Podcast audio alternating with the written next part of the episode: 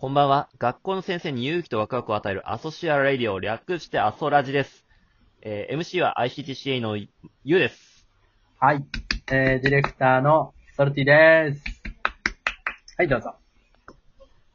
さあさあさあ、この番組は今の学校現場で頑張っている先生たちが疲れている現状を何とかしたい、何かできないかと思い、お休み前に寝ながら聞けるラジオという形で応援しようと始まった番組です。えー今回もですね、えー育休ママ先生の春さんがお休みということで、またまた、またまたゲスト来ていただきました。お願いします。皆さんこんばんは。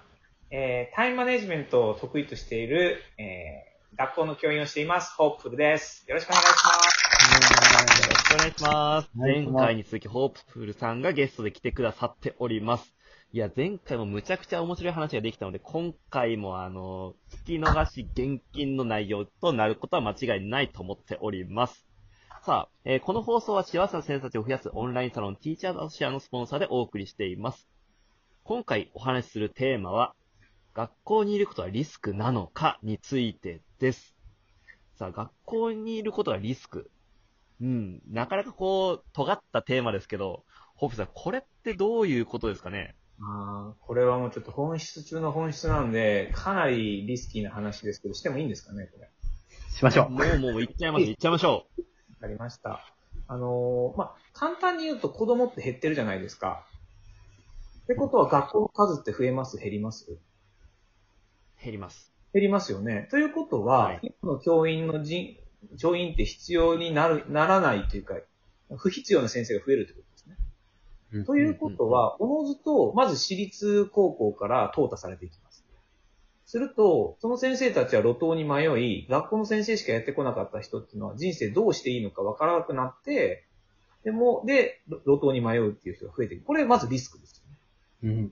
うん。うん。で、それももちろんそうなんですけど、そもそも先生たちの能力っていうのは、実は学校以外の場で、なんていうのあのー見ると、もっともっと使えるというか、価値のあるものだっていうことがやっぱりすごく分かってきた時代、前回そういうお話をさせてもらいましたけど、うん。まあ、何が言いたいかって言ったら、やっぱりその、組織とか学校が改革とか変わるっていうのは、まあ一番最後ですよね。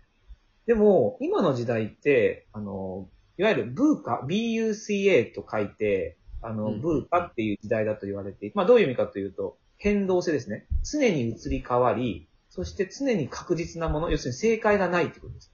そしていろんなものが複雑に絡み合い、80点でいいよっていう、曖昧でいいよねって。なぜかというと、は変わるスピードが速すぎるから、100点求めたらもう次の正解が待ってるから、あの、完璧にしない方がいい時代になってるんですよね。うんうんった時に、じゃあ学校の先生だけを完璧にやり続ける人生っていうのが本当に成功法かって言ったら、答えはノーですね。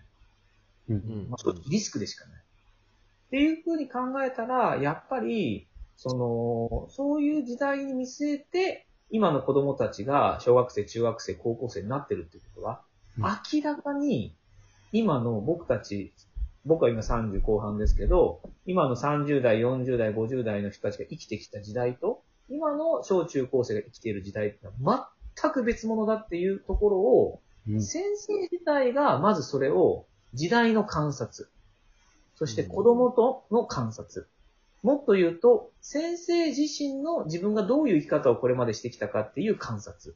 この三つの観察がないまま教育をずっと展開してるっていうことが僕は一番問題だと思ってます。うんうんうんそうですよね。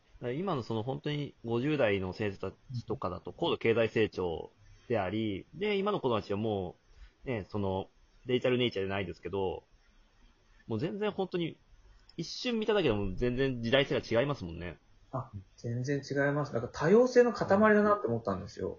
っていうのうんも、僕、今、あの、中学生を、あの、受け持ってるんですけど、彼らのすごいところは、普通、運動系の子供たち、僕らが、あの、運動系でエースストライクでサッカー部とかバスケ部の子たちって、あんまりなんかこうゲームするっていうイメージなかったんですよ、僕たちの頃って。まあゲーマーはゲーマーでちょっとこう暗い子たちがゲームの話をするみたいな感じだったんですけど、うん今は超スポーツマンがオンラインゲームとかも同時にやりまくってるんですね。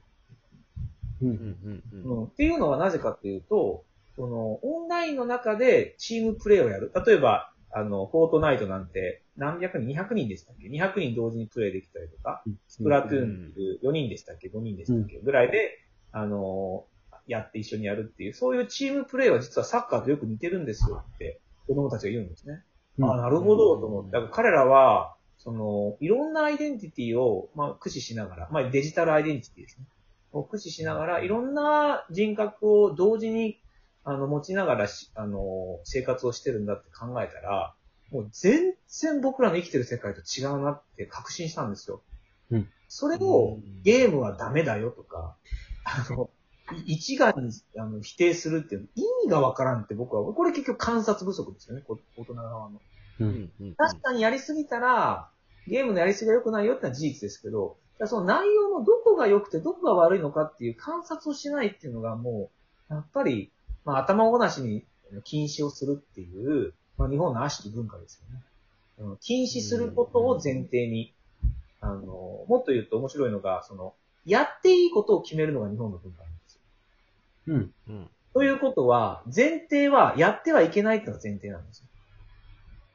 うんうんうんでも、アメリカ、中国のルールっていうのは面白くて、やってはいけないことを後で決めるんです。要するに、あ、これやっちゃダメだったんですか？じゃあこれをルールにしましょう、みたいな。